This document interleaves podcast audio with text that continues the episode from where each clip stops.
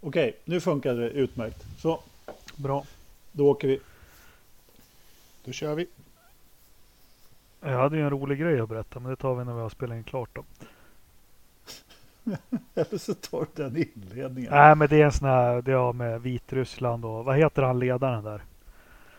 Lukasjenko. Ja, Lukasjenko. han, han var väl... eh, Är han kvar? Ja, han är kvar. Eh, Han är ju diktator för fan. Han Men jag hade ju besök av en av dem, en av gubbarna jag tränade i Estland för länge sedan som var här och sov Okej. över. Men de brukar åka över och spela sån här fin hockey i Vitryssland. Mhm. Och då möter de, ja men alltså, sen, alltså folk som har lagt av. Men han är ju hockeygalning Lukasjenko. Jaha, just det. För det första när han visar bilder på hur det är anordnat och så. De spelar ju liksom, det är som att vi tre skulle spela dåliga gubbar. Men det är 14 000 fullsatt. Sen så är det strikta regler innan de går ut på match. Att om Lukasjenko skjuter då måste ni gå åt sidan. Ni får inte ta pucken, alltså på riktigt. Och, och, och liksom, de har gamla NHL-spelare där. Vem vinner skytteligan här? Men det är precis sånt här som man, är, som man har läst om Nordkorea. Att ja, men vår Ja. kära ledare spelar golf. Han gick på 22 slag. Japp. Ja, ja, skitsamma. Då tar vi paus då. Eh, paus. Eh,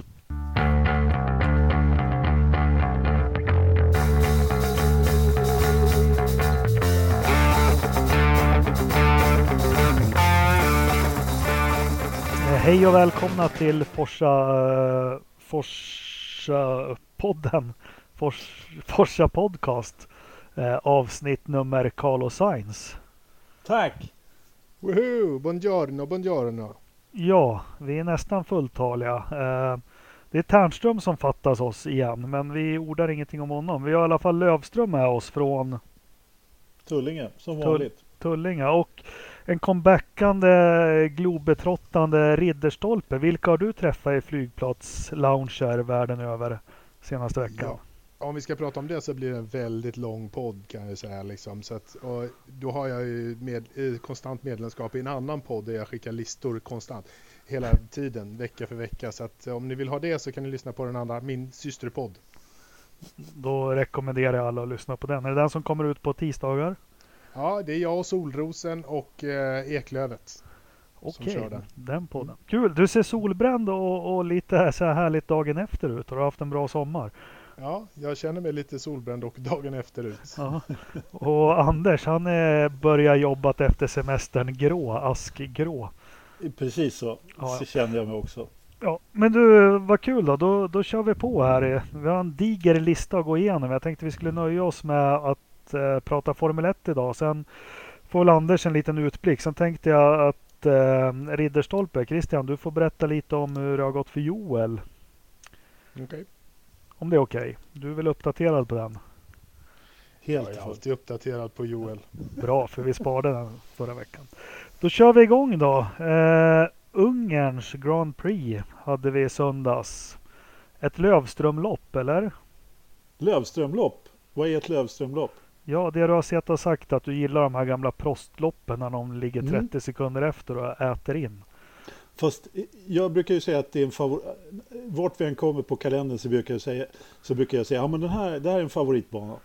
Ungern är inte min favoritbana. Jag tycker den är jättetråkig. Jättetråkig. Men du har helt rätt. Det var faktiskt ett sånt lopp som kom till en på något sätt eh, på slutet. Det, ble, det blev en liten extra twist utan att det ska vara Eh, utan att det ska vara regn eller yttre förutsättningar som, som tar, och ingen safety car, ingenting. Så att, eh, det var, för, för att vara Ungern så var det ju riktigt bra, det måste jag ju säga. Och, och på det sättet att, som det avgjordes också, det var ju, vi ska säkert prata mer om det, det var ju en, eh, det, det blev, alltså man kan ju inte skylla på Lewis Hamilton och Mercedes att de, ju- för de gjorde ju så jäkla bra liksom. Men de förstörde ju festen för, för Verstappen, det gjorde de. Ja, Ridderstolpe va? Ja, alltså det var jättebra. Eh, Det var väl ett av de bättre eh, Ungerns Grand Prix på senare år. Eh, Det har varit lite, lite kökörning där tidigare tycker jag nog. Så att det var ju bra att det hände lite saker uppe i toppen också. Ja, men vi har några saker att gå igenom. Jag tänkte vi kastar oss rakt in i första och andra platsen där. Att om jag kan börja lite. Eh, jag trodde faktiskt Max skulle vinna, men bra start. Bottas pajar ju för hela startfältet i första kurvan. Sen har vi klassiskt Hamilton lägger sig två sekunder bakom. Uh, jag tror han sparades och gjorde det.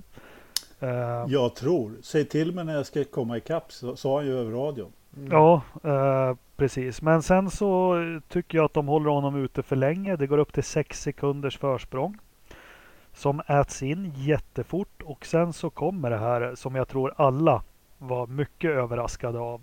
Depåstoppet mitt i allt. Du tänker på det sista depåstoppet som han gjorde? Japp, och det var väl, det var väl ingen som förutspådde det.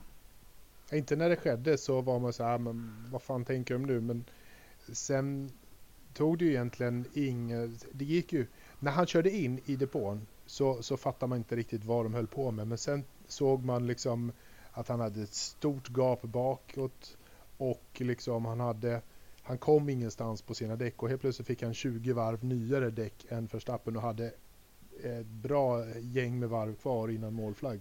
Fri bana dessutom. Ja, In... precis. Och fri bana. De, de hade ju precis kommit ikapp massa varvningar där. Och han låg ju en och en halv sekund bakom, kom inte, kom inte förbi i det läget. Och då var det så här, men fan det där var nog rätt smart kände jag ganska snabbt när han hade kommit ut. Ja, det, det gjorde inte... Ja, men jag kan ju inte... Jag är ju dum. Jag kan ju inte läsa lopp i Indycar och Formel 1. Nej, men jag trodde först att han... Eh, han jagade ju på bra efter sitt första stopp.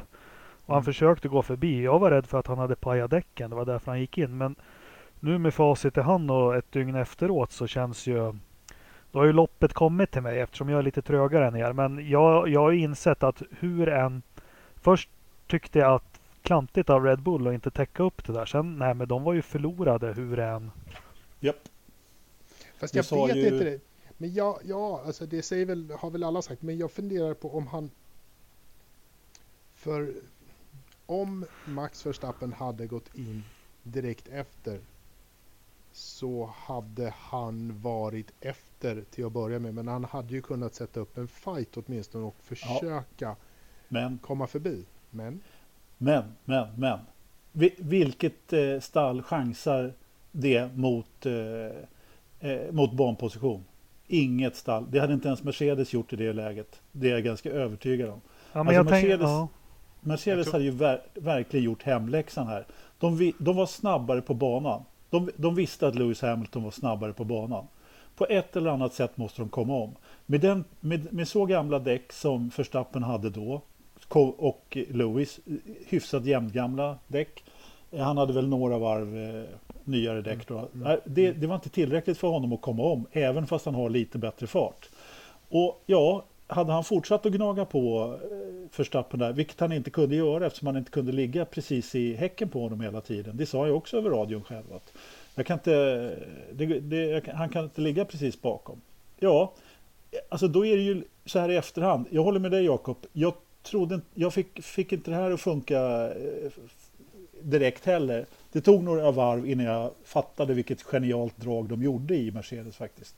Och det gjorde faktiskt, jag tror att Lewis, han fattade inte heller vilket genialt drag de gjorde. För han behövde, ju närmare han kom, ju mer insåg man vilken fart han hade och vilken dålig fart Verstappen hade. Ja, fast det där, Ridderstolpe, jag vet inte, uppfattade du som samma? För det dröjde väl fyra, fem varv innan, efter hans sista depåstopp, innan han verkligen börjar ta tid. För det är rätt statiskt där. Först tog han ju någon sekund, sen så eh, jämnade Verstappen ut det där fyra, fem varv efter Hamiltons Ja, absolut. Men, men redan då så blev det ju ganska... Eh, då, då liksom när man väl förstod att 20 varv nyare däck. Den ena, bägge två kommer att ha en sluttande bana neråt. Men eh, fyra stycken hjul eh, är redan körda jävligt långt. Då, då var det liksom så här, de kommer att tappa som fan de sista eh, fem, sex varven. Och då var det så här, men det, om, om, om de bara liksom håller jämn takt fram till dess så hade han kört in det på de sista fyra. Liksom för att det, det hade gått så jävla mycket långsammare för, för Max där ändå i slutet. Ja, och det, det var ju flera saker i den här. Alltså det var ju lite varvningar där också naturligtvis som mm. ställde till det. Som, som gjorde om, och det är klart att Max försökte ju göra allting. Men till syvende och sist så, så är det ju helt enkelt så att Lewis var ju den snabbare bilen. Han, han, han var snabbare än vad Max var. Och Mercedes gjorde det enda de kunde göra för att få Lewis förbi överhuvudtaget. Han behövde så pass mycket bättre bil. Och man hade helt enkelt räknat ut att eh, i, ibland så håller ju inte de här uträkningarna. Ibland så kan man ju hålla däcken ett par varv till. Men det var ju han kom ifatt några varv tidigare än vad jag trodde. Och jag tror att han kom ifatt några varv tidigare än vad han gjorde också. För det verkar som att Verstappens däck gick av mer än eh, de hade räknat med på slutet. Och det kan ju också ha att göra med att de blev, att de blev rätt eh, eh skrämda utav mm. Lewis fart. Så att man försökte att eh, sätta upp en högre fart än vad däcken pallade själva. Så att, ja, det var på, på håret där. Men, eh, ja. Sen hade ju det där aldrig hänt om, om eh, man hade haft två förare i Red Bull. Nej, jag tänker vi kommer, vi, vi, vi kommer till det. Uh, jag tänkte vi skulle ta den när vi har snackat klart.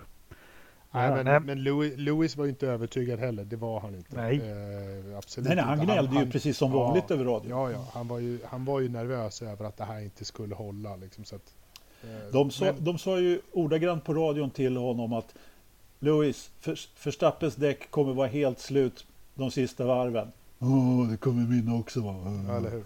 Jo. Och vad fan hade han på huvudet efter loppet? Ingen aning. Jag, jag stänger alltid av då för jag orkar inte höra honom. Ja, jag såg inte, jag kollade inte det. Har ni inte sett på pris? Han har någon tupé-aktigt? Ja, jag vet inte. Jag såg bara att det var några i tråden eh, som kommenterade hans hår. Eh, jag orkar inte med sånt. Mm. Nej men uh, underhållande lopp i alla fall och, och, de var ju, om vi ska gå bort från dem, de var ju en klass för sig själva de här. Ja. Alltså, mm. men om vi tar då nästa som du var inne på. Vi har deras stallkamrater. Jag satt och räknade lite. De hamnar nästan två minuter efter. Både Gasly och Bottas är två minuter efter sina stallkamrater.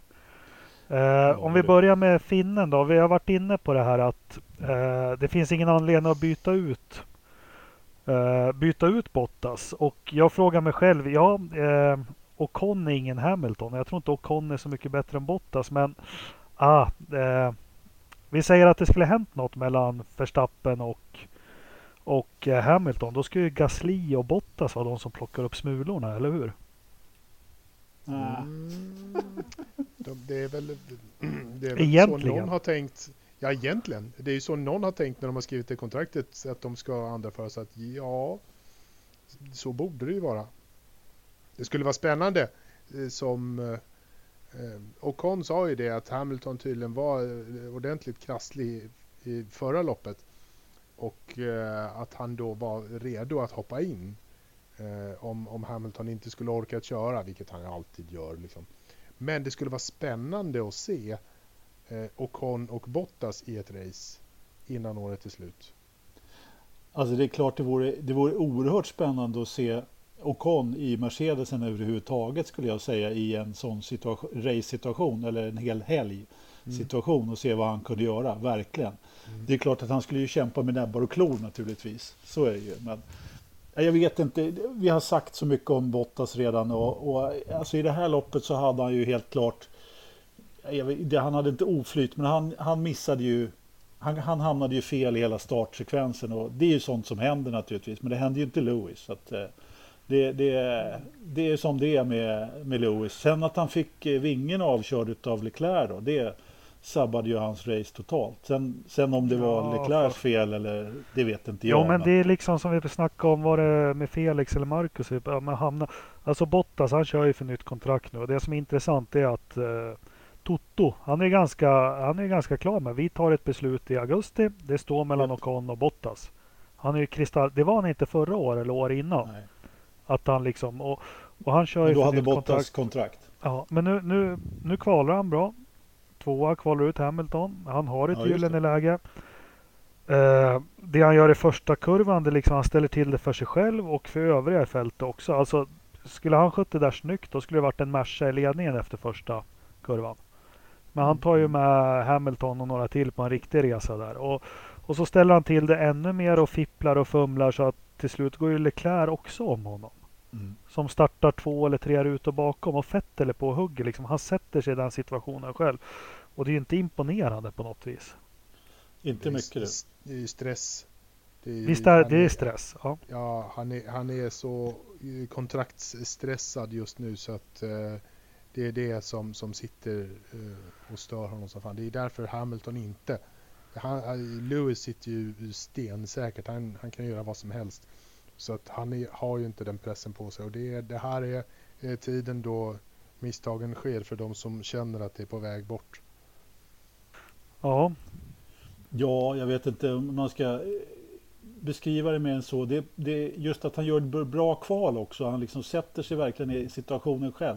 Jag vet inte hur, mycket, hur många växlar man ska dra på att han gör det här, men det är på något sånt på sätt signifikativt på, för hans karriär att han gör det här misstaget i ett sånt avgörande läge. För att eh, hade han satt en Mercedes i ledningen där och Verstappen hade varit emellan honom och Lewis Ja, då hade han kunnat segla hem det där loppet så hade han suttit där med nytt kontrakt. Liksom. Mm. Ja. Han gjorde det lite svårt för sig nu, helt klart. Mm. Men om vi kommer till den andra stallkamraten och det var ju på presskonferensen efteråt. Jag vet inte om ni och våra lyssnare har lagt märke till det. Men Hamilton gjorde sig lite, inte lustig över, men han tyckte att Alonso skulle köra Red Bull för de har ju en förare som inte presterar där.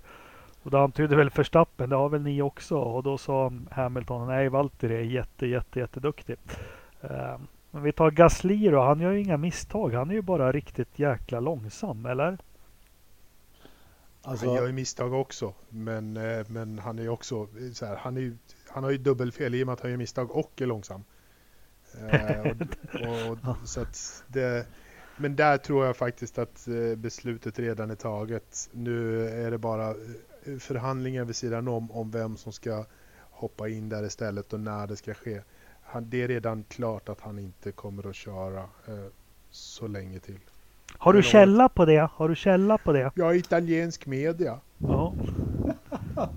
ja, Helmut. Ja.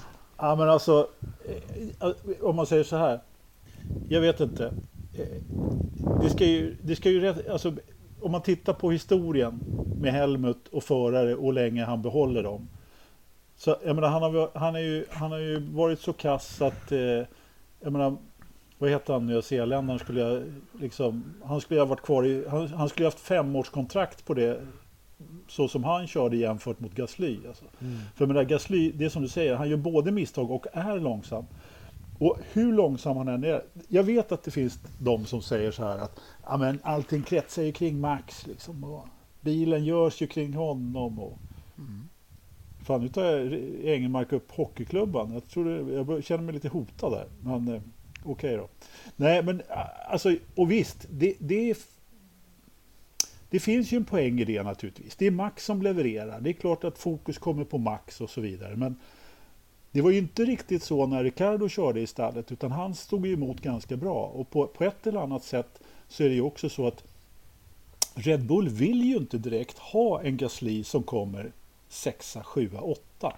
De vill ju ha en Gasly som ligger tvåa där i det spannet och, och stoppa Lewis Hamilton när han gör det här andra stoppet. Mm. Jag menar, det är ganska självklart tycker jag att ett stall inte försöker att få en förare att bli långsammare än den andra. Däremot så kan det ju vara så att man försöker att supporta den som nu blir försteförare, vilket, eller den som har flest poäng i det här fallet och den som har störst chanser att, att vinna. Men men att på något sätt liksom, det låter nästan som att man håller på att motarbeta. Nej, nej, han är långsam.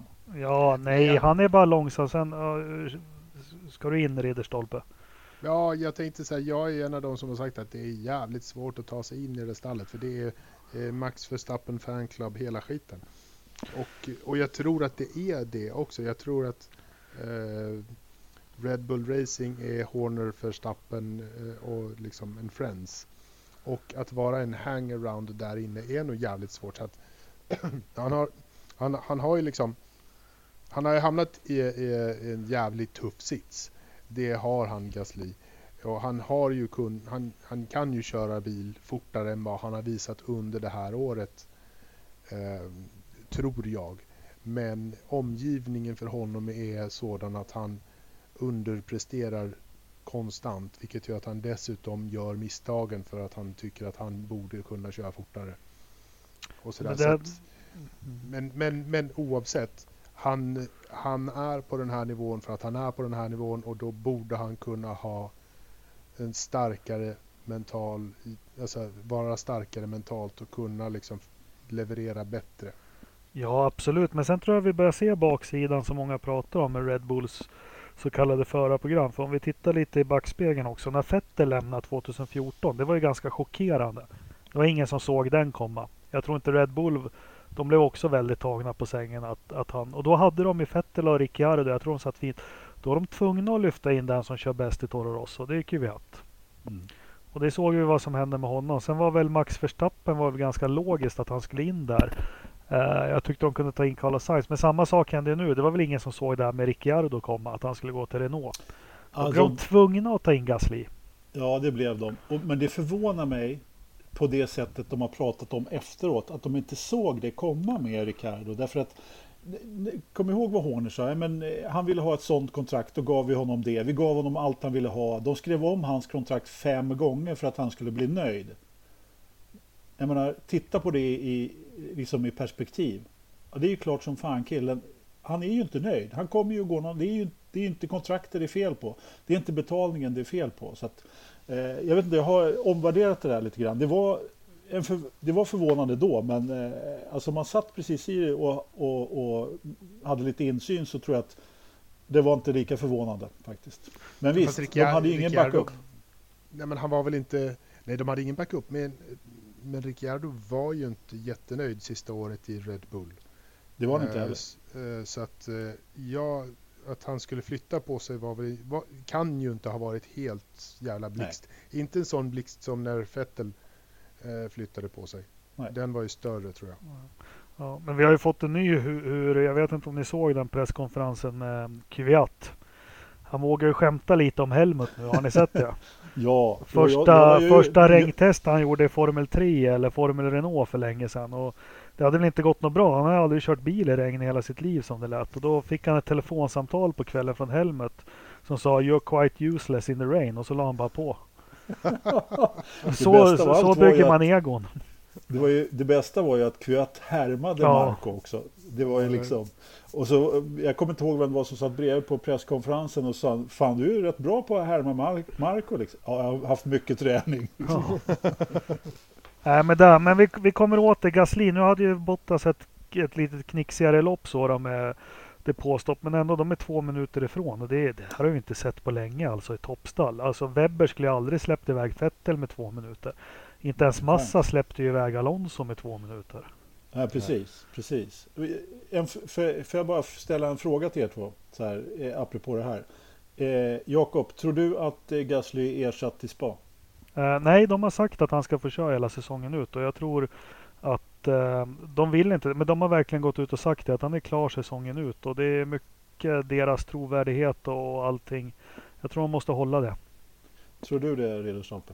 Nej, han kör inte hela säsongen. Men han spa? Kör, eh, spa kör han, men eh, inte hela säsongen. Okej. Okay. Nej. Lövet, vad se. tror du då? Jag tror att han... Eh, jag tror han kör spa men inte hela säsongen faktiskt. Också. Så får vi se. Ja men ska de byta ska de ju göra det nu. Ja, Fast men vem ska så. de byta med alltså på Precis. riktigt? Ja men det är ju. Kuvato. Ja men det är mm. ingen... Mm. Det är inget ska... bättre tror jag. Jo det tror jag. Jo, han, det är, just han, i år är det det. Ja, som mm. han har hoppat fram och tillbaka. Han har ju, ingen, han har ju liksom ingenting kvar att bevisa på något sätt. Han kan Nej. ju komma in där och göra ett så, sånt jobb som, och får han stryk på samma sätt som Gasly, ja, då, då, kan han ju förklara det med att det är liksom all, all fokus på Max. Men han kommer inte få lika mycket stryk som Gasly får. Jag tror att han skulle vara, i det här läget, jag har aldrig haft några speciella sympati för, för eh, Kvyat, men i det här läget så tror jag han, han är helt rätt man. Liksom. De kan inte mm. ha någon bättre. Någon som vet hur det är i det där stallet och som har åkt in och ut hur många gånger som helst. Ja, eller om de dammar av Liuzzi eller någon gammal Christian Klin eller något sånt där. Nej. Ja. Äh, framtiden får utvisa men det är... Ja, jag, jag vet inte. Jag skulle inte... Alla vi har ju jobb. Och jag skulle inte vilja vara Bottas och, och, och Gasly och gå på semester nu liksom. Det, fan, man, vill ju, man vill ju göra snyggt ifrån sig sista dagarna inför semestern så man kan få vila upp sig i lugn och ro. Men ja, Fatta vad ont i magen man måste ha om man heter Pierre varje gång det ringer i iPhonen. Och så ta upp den ur fickan bara. Uh, det var inte Christian eller Helmut. Uh. Men det måste nästan vara ännu värre, att läsa det i italiensk media. Ja, ja, jo, det har du rätt i. Så ja. det, alla vet om det utom du själv. Dessutom. Men vad bra, då har vi löst eh, Hamilton 1, Verstappen 2 och deras stallkamrater. Ferrari behöver inte, var de ens med i det här loppet? Jo, de gjorde ett dåligt, katastrofalt depåstopp med, med Fettel där, men annars så, fan, de var inte med va? Eller? Jag såg dem nog inte. Jag såg dem inte överhuvudtaget i, i loppet tror jag. Jag är inte. De var, de var ju dessutom de enda som inte blev varvade utav eh, Lewis och Verstappen så att eh, man såg ju inte dem ens vid varvningarna. Nej, det var ju därför vi inte såg dem. Nej, precis. Vi såg dem på sista varvet va? Eller ett par varv innan slutet när Fetter ja. körde om ja. Leclerc. Ja. Uh, Leclerc då, våran lilla gullegris om man säger så. Men det är många som är förälskade i honom. Men ska vi vara lite eh, Helmut Marko och, och liksom se det för vad det är. Börjar det inte bli mycket misstag på pojken nu? Han höll ju på att köra bort sig helt i kvalet här nu. Det var ju bara ren tur som räddade honom att, han, att de fick ihop bilen. Uh, ja, jag missade kvar. Jag var på väg, jag var på väg resa, resande fot på ja. lördagen så jag såg ingenting av kvalet. Ja, han satt den i räcket.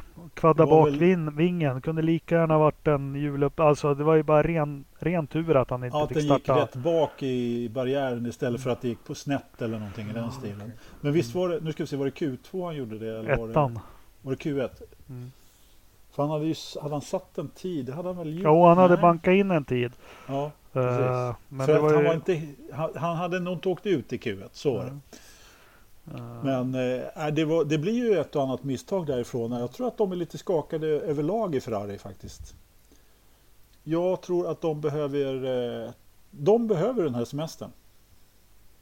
Det gör de. De behöver semestern. De behöver definitivt liksom vila upp, gruppera om, så här, bryt ihop och kom igen nu. Eh, det är exakt det som, som de förhoppningsvis gör under det här, eh, det här lilla uppbrottet. Ja, för alltså Spa är ju en Ferrari-bana säger de. Och jag menar, det är precis det vi har pratat om förut att eh, man får inte ha egna banor eller på säga. Man måste vara bra på alla banor och det är ju inte Ferrari nu. Jag menar, de var ju inte någonstans överhuvudtaget. Så att, eh, eh och visst, Spa och Monza passar ju dem lite bättre så att eh, om de överhuvudtaget ska Ska de, om de ska ta någon seger så är det väl eh, så får de ju ta och komma igen lite. Ja, absolut. Ja, nej, men vi får ses på Monza där. Men, eh, nej, men det, känslan var att Ferrari var de ens med. Men sen måste det kännas skönt för Vettel ändå att få köra om Leclerc och komma trea där. Och min känsla av Vettel har fått mycket spott och spel, men det känns som att han är snabbare i, i loppen än vad Leclerc är. Att han på något vis får att räcka längre eller? Det ja. går det väl kanske bara på senaste loppet i sådana fall. Annars så vet jag inte. Jag tycker att eh, Leclerc har varit eh, minst lika snabb i, i loppen. Har han inte det? Ja, alltså jag har inte heller känslan av att eh, det har skett någon eh, pendel där direkt i och för sig. Men men eh, Leclerc gjorde bort sig i Tyskland och, och, visst, han blev omkörd här så det är klart att hans eh, självförtroende kanske har fått sig en törn. Det kanske det behöver för att han ska komma tillbaka ännu starkare. Det, han är ju en sån där som, när det har hänt någonting, när det har gått på tok, då brukar han komma fullt rustad till nästa lopp och göra slarvsylt av allt och alla. Liksom, Fast känns, jag, jag tror inte han känslan med honom, det är, jag tror aldrig någon rubbar. Han är en av dem som du inte rubbar självförtroendet på. Liksom. Det är han, Verstappen, Senna, Hamilton, Schumacher. Nej, men han har ändå på något sätt eh, gjort... Han har inte sett svag mentalt ut. Men han har åtminstone liksom varit jäkligt förbannad på de här misstagen han har gjort, lärt av dem och gått vidare och, och gått vidare och gjort det bra sen. Eh, sen, sen är jag nog, tror jag också att han är väldigt mentalt stark. Absolut. Mm. Får han bara en seger nu så tror jag att då går proppen nu faktiskt. Ja, men det är nog det, det, är nog det som behövs. Eller det är det han eh, har liksom... Skulle det, jag vara hans där... coach då skulle jag säga sluta jaga den första segern. Den kommer komma. Sluta jaga den. Exakt. Det är liksom... Precis. Kolla på Hylkenberg. Ja. ja, precis. Ja. Kolla på Hylken. Det kommer. det skulle inte vara dumma. Jo. Ja, men han är en av sex som har fabriksstyrning så. Ja, ja, ja, för fan. Det är, det är bra sponsrade pengar där. Ja men, eller hur? f- ja, men Ferrari, ja men de var ju med i alla fall. Men sen om vi går neråt lite i resultatlistan. Återigen, han, alltså jag har ju högaktat honom och aldrig fått någon medhåll i den här podden. Men Carlos Sainz. Varje gång som du säger att du högaktar Carlos Sainz och säger att du inte får något medhåll så säger jag det har du visst fått. Jag har alltid tyckt precis samma sak som du. Du vet att jag kan redigera det här. Ja. Eller hur? Nej men eh, skämt åsido, Norris är ju, Norris har ju helt klart, jag gillar ju Norris jättemycket, det har jag också Ja. sagt. Men han är helt klart snabbare, på, men alltså Sainz, vilken, vilken racer han är. Alltså i loppen. Och, och det här tycker Mm. jag att man har sett sedan Toro Rosso-tiden när han körde med Verstappen också. Alltså, fan att inte han får en bättre bil, men att komma femma för honom nu. Han, han, han tar sig ju före Gasly alltså. Ja men Mm. precis. Jag vet inte om det sägs mer, mer, mer om Sainz eller om Gasly men det var ju Det, det, det, pinsamt säger, tycker jag. Men, ja. det säger väl det att mm, det var en, en hygglig bana för McLaren. Eh, och Det att- var det ju definitivt. eh, Fast de skulle ju var inte vara bra här. De skulle ju inte vara bra i Ungern. Det var ju akilleshäl. Ungern, Monaco med Okej. långsamma kurvor. Det, där skulle ju inte McLaren vara bra alls. Det har de ju själva sagt. Ja, snabba sektorstider och, och bra vänstersvängar. Ja. Eh, jag har ingen Ja, aning. Nej men de har väl utvecklats som alla andra. Det går ju, fram, det går ju framåt i Formel Formel 1 under, eh, under året. De har ju uppenbarligen hittat någonting och kommit till tåls med den där eh, Renault-motorn. Vilket eh, stallet eh, som heter Renault inte har gjort. Så att, eh, ja, det är lite kul att se att de har kommit så pass långt. Med, men fortfarande så är det ju ganska intressant att eh, Honda då som de lämnade går ännu bättre. Ja, fast det där behöver vi inte älta något mer. För det där tycker jag tänkt. Alltså, det är lätt att säga nu att McLaren är jävla dumma i huvudet. Men de hade ju tre katastrofala år alltså. Ja, Hur, hur det... skylla sig själv. själv. Vi pratade om det förra, förra Fast jag håller också. inte med där. Det, det var inte Nej, de som gick det. och gjorde hål i motorblocket. Att det ska rinna ut olja hela tiden. Alltså. Det börjar väl inget bra med den här Size Zero. Men sen. Alltså det stora sveket från Honda. Det var inför 2017. Bara, nu bygger vi en motor som ska vara robust och hålla. Och, Ja, och precis nu går vi ifrån det här att det ska vara jättefint paketerat och allting. jag tror fortfarande att det är två som träter där. Jag tror att det är my, my, mycket vi inte känner till som, som pågick där i kulisserna faktiskt. Men Ja. skitsamma, vi, pratar, Ja. vi, vi går vidare. Ja. Pratar men- Renault nu? Ja, nej, men Norris då, vi bara tar honom. Lite oflyt i alla lopp. Nu hade han väl något stök på depåstopp här och tappade lite banplacering och, Mm, och placering och allting. Men det, han verkar glatt sinne. Jag såg han var inne och körde någon simrace här direkt efteråt. Så det, Ja, han håller ju på med sånt eh, hela tiden. Så att, Ja. eh, men men eh, på något sätt så är det ju så att han, det är lite som med Leclerc. Han har haft lite oflyt, och, eh, men han, det kommer ju där. Liksom. Han, är ju, han har ju bra fart. Ja, ja, det tänker jag som Hulken där också. Någon gång så kommer den. ja, precis. Nöt Ja, ska vi- bara. Ska vi ta oss vidare? Ja, men vilka kom efter? Kimmy plockar Kimi. poäng. Kimmy Mm. plockar poäng trots att han hade en stekhet ratt. Har ni Han har hört den då? ratt. Ja, de hade ju lagt ratten på chassit innan loppet och solen låg. Så han kunde ju inte hålla i ratten Mm. när de satt in i bilen. Har det gått er Skönt. förbi? Ja, Det missar jag faktiskt. Ja. Helt otroligt. Men, men apropå stallkamrater där. Ni som brukar, du och ni, ni, du, ni allihopa som brukar hylla Giovinazzi att han är så fantastiskt bra han, förare. Mm. Och eh, säger att han är, inte alls är någon dålig rookie och han behöver tid på sig. Och, ja, men han, fan är, han pratar du kommer. med? Vem pratar du med? Er två, varje gång som jag hånar Giovinazzi för att han är Alltså, och nu, nu har det gått, han är ta mig fan sämre än Gasly alltså. det är så Men mycket fan. hat i dig Anders. Det är så mycket hat och ilska. hela tiden. Kom Nej men på igen. riktigt alltså. Kimi, Nej. han gör ett fantastiskt bra lopp alltså. Och, och jag vet inte riktigt, vi, vi snackade om det före Ridderstolpe där, eh, att de, de som startade på soft där efter, eh, efter topp 6, att de var lite sit-in-dags där. Det blev ju inte alls så. De Nej. klarade ju den där första stinten alldeles utmärkt och dessutom kunde komma ut och behålla sina topp 10-placeringar. Ja, det, det det, den såg skit- inte jag komma. Vad sa du? Nej, nej, det var ju skitsmart. Det, helt plötsligt var det liksom... Fan, de, de lyckades jättebra. Och Kimmy lyckades ju absolut bäst. Eh, Ja, han slog, han slog ju Bottas. Eh, Ja, exakt. Det gjorde han ju. Två minuter efter. Men Ja. eh, en annan bil. Men eh, nej, det, det där var eh, riktigt eh, mästerligt gjort faktiskt. Att få, få de mjuka däcken att hålla så pass länge och eh, hålla så pass bra fart hela tiden. Det, det trodde jag banne mig inte. Inte jag heller. De, blev inte ens, de finns, fick inte ens något tidstillägg den här gången för spel i kopplingen. Nej, Men han tagit över Marcus roll då långstinta? I så fall gör han det med den äran. Kimi ja. Ja. Ja, nu, nu, nu satte de ju hårda på Giovinazzi efter, ja, jag vet inte hur många varv. Ja, Men- nej, det, det är väl han som har tagit Marcus roll där känns Ja. det som. Och, och men motorn. fast- Ja, fast eh, Giovinazzi's eh, stint, det höll ju aldrig. Han var ju, liksom, han var ju så långt efter. Så att det enda de kunde göra var ju dra på hårda puckar och se om han kom någon vart. Men det gjorde han ju inte. Men, Ja. Nej, men eh, Kimi gjorde ju en, eh, alltså hans eh, första där på, på röda var ju fantastiskt bra. Alltså. Det, det, det är ju han som håller upp det där stallet och vad de ska med Giovinazzi till, det övergår mitt förnuft faktiskt. Det, han, han gör ju ingen glad överhuvudtaget. Han är väl billig? Det är han ju inte heller. För han, de hade ju kunnat haft en, en bra förare där som tog poäng åtminstone. Så att de får lite pengar till konstruktörsmästerskapet. Nu får de ju tufft i Eller? konstruktörsmästerskapet också. Va? Är, är det Nasser du syftar på eller? Ja, självklart. Ja. Få blå och gul bil igen. Mm.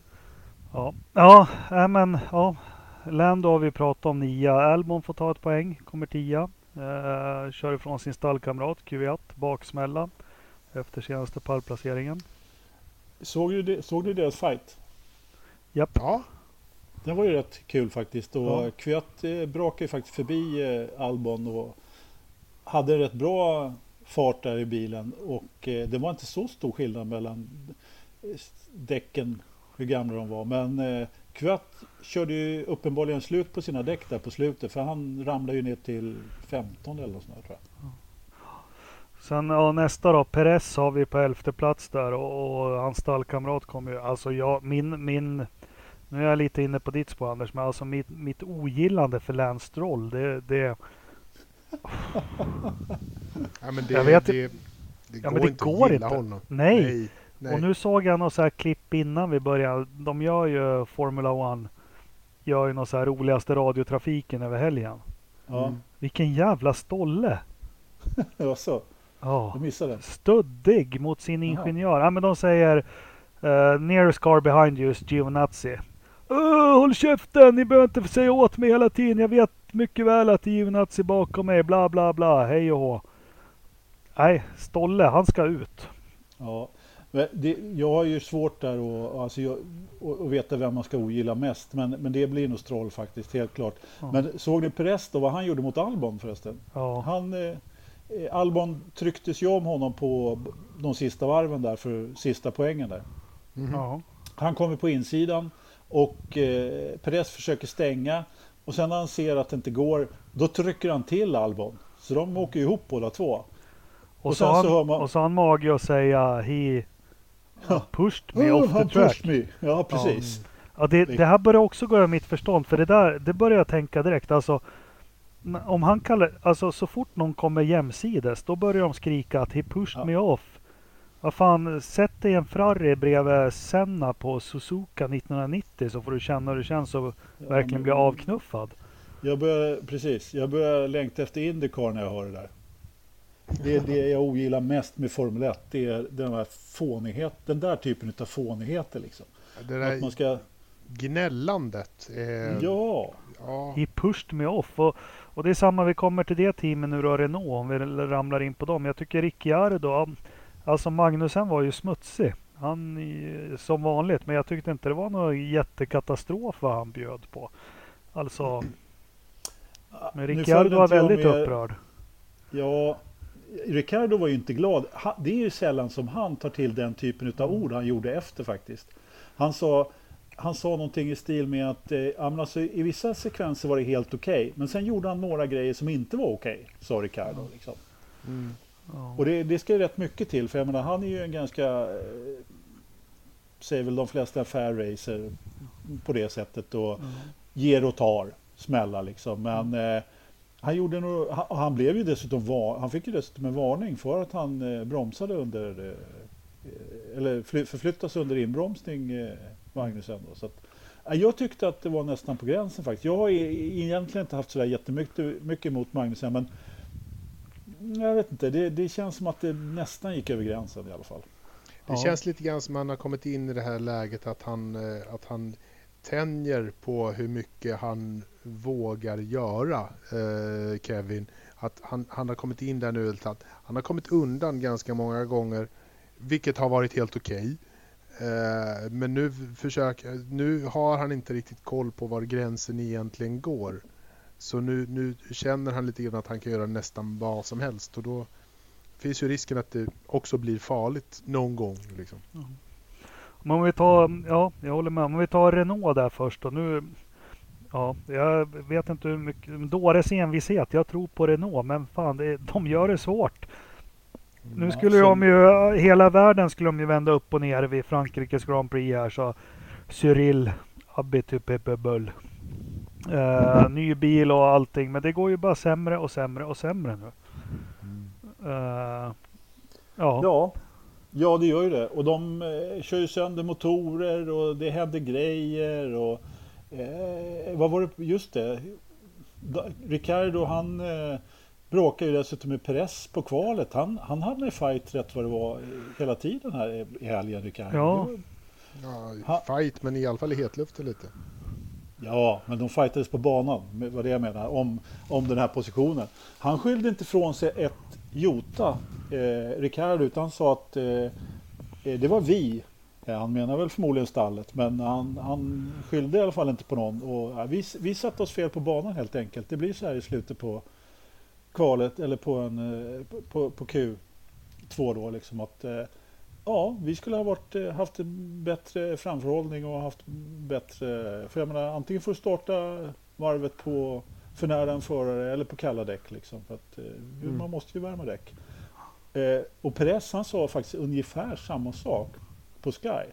Men då hörde jag att han hade inte, han, han hade inte riktigt varit lika vän i truten när han hade pratat med Viasat. Vi har sett, vi har sett sån disrespectful och bla bla experienced driver respektlös, hej och hå om. Oh, fan. Mm. Han kanske hade coolat ner sig lite till Sky-intervjun. Ja, jag skulle gissa att eh, Sky är före, men eh, det kanske de inte var den här gången. Det, ja. Så kan det vara. Men, äh, men det säger lite grann om press också tycker jag. Alltså, vad är det för... Ja, han måste vara frustrerad för den bilen går ju inte... Alltså, han brukar ju vara den här Carlos Sainz i mm, år precis. och snappa upp de här stora poängen i mittfältet. Och, mm. Men liksom precis. han... Eh, ja, den där bilen verkar inte gå bra. Nej, de har verkligen tappat det sen de fick, eh, sen de fick stålar. Men alltså, sen har, de, jag... har, har, eh, har de tappat personal i, Nej, i det där? Det som de hände när det var problem förra året så, så avstannade väl precis all utveckling av det här årets bil.